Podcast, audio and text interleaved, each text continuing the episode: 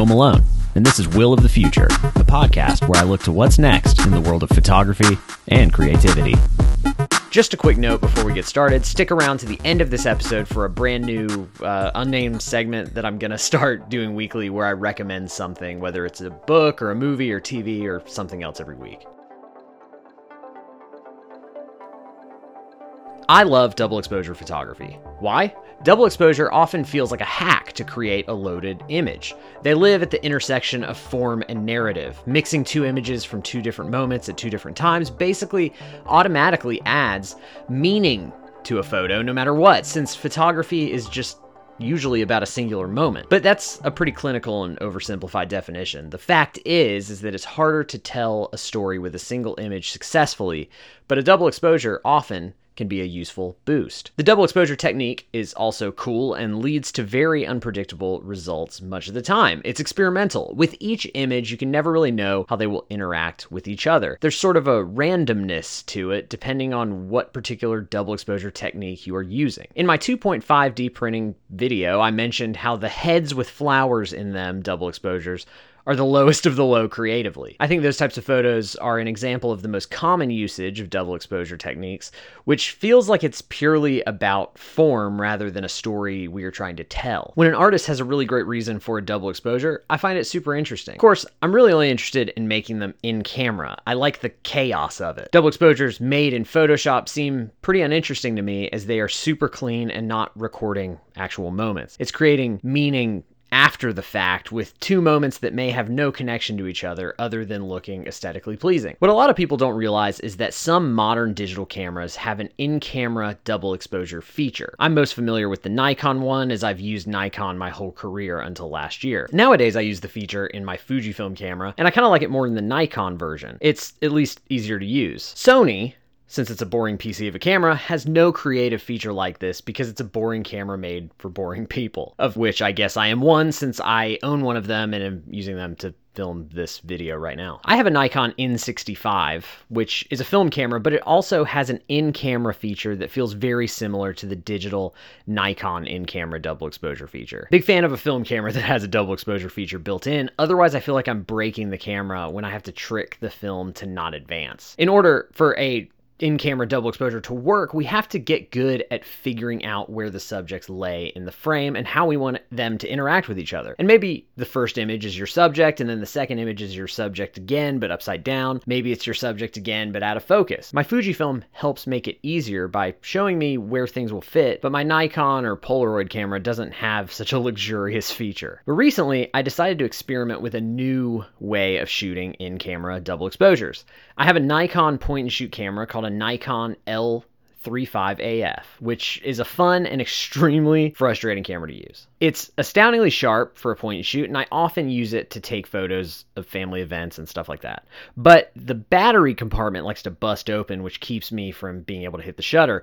I have to tape it shut, or else the camera just doesn't work just randomly at random times. But I noticed that when I finish a roll, it leaves a little tab of film out. So a few years ago, I decided to just pull out that tab and shoot the roll over again. The results were pretty cool in some cases, but there was no line between the frames. It was just kind of a visual mess aside from a few lucky shots. And not only that, but the problem with the in camera double exposure features I'm used to is that they time out, which means I have only a limited amount of time between images. So I thought, what if I could shoot a double exposure in two different places. So I had an idea that if I marked exactly where I loaded each roll of film, it would make sure that the frames line up instead of just being a long negative strip with no delineation between photos. That way I could shoot 36 or 24 shots, depending on the roll of film, in one place, then hop on a plane, reload the roll of film, making sure to line it up where I marked it, and then I could shoot over it again wherever.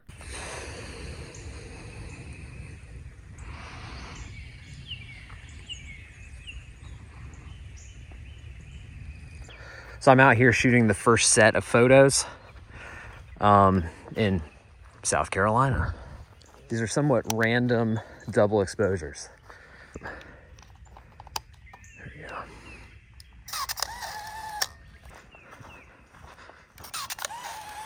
Okay, that's a little too random. I need to like focus a little more. Let's see. Oh yeah, that's cool. That'll be cool. I haven't seen a ton of people do this. I know it has been done. I know there are people that have done it, but you don't see this happen a lot. I also like the idea of black and white because it focuses more heavily on shape. I feel like color can look like a lot of chaos and confusion. Um, and I, there's probably some cool applications for color in this regard, but I think black and white, for the way I'm thinking about it, might work better because you'll see a lot of the tree shadows. Like you see, you got all these shadows right here um, mixed in with the forms when I reshoot the roll. So I think there's something kind of interesting with black and white. Also, let's be real, black and white film is much cheaper than color film. And I would like to protect my stash of color film at all costs at this point. And I've always got to watch the wrist strap on this because the wrist strap likes to sneak in front of the lens a lot. I noticed when I develop film shot with this thing, you'll sometimes see like a tab get in there and uh, it's really annoying. Okay, so I shot the Kentmere now. So I've shot two rolls. So we'll see how...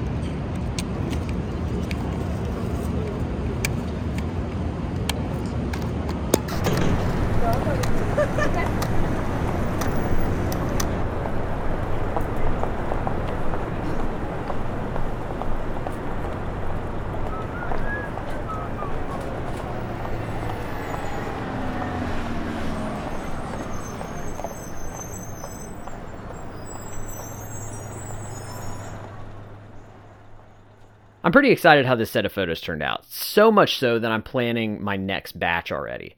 To me, they tell a story about my life over the past few years. At the end of 2018, we moved from Chattanooga to basically the woods in South Carolina. After a year, COVID happened. I entrenched myself in the small town world, stopped getting on planes, and only drove around to smaller locales, like small towns. My world shrank, and this year I've started to break out of that a little bit. We went to New York on my first plane ride in three years, just a couple weeks ago, and I'll be going to LA and some other places here soon as well. But over these past three years, I've changed a lot as a person and a photographer. I also realized that I got a little skittish of the outside world a bit as well. There was safety in my smaller, quieter world, but I started 2023 realizing I needed to break myself out of that feeling. New York really helped shake me out of it. To me, these images look really awesome, but they are more than that. They're a document of a transition point in my life. The woods that I mostly photographed are woods that I've spent a lot of time in during the pandemic. Despite breaking out of my tiny world I've been living in, I now carry around everything I learned and experienced during the small town photo project era. All that stuff has now been added to the stew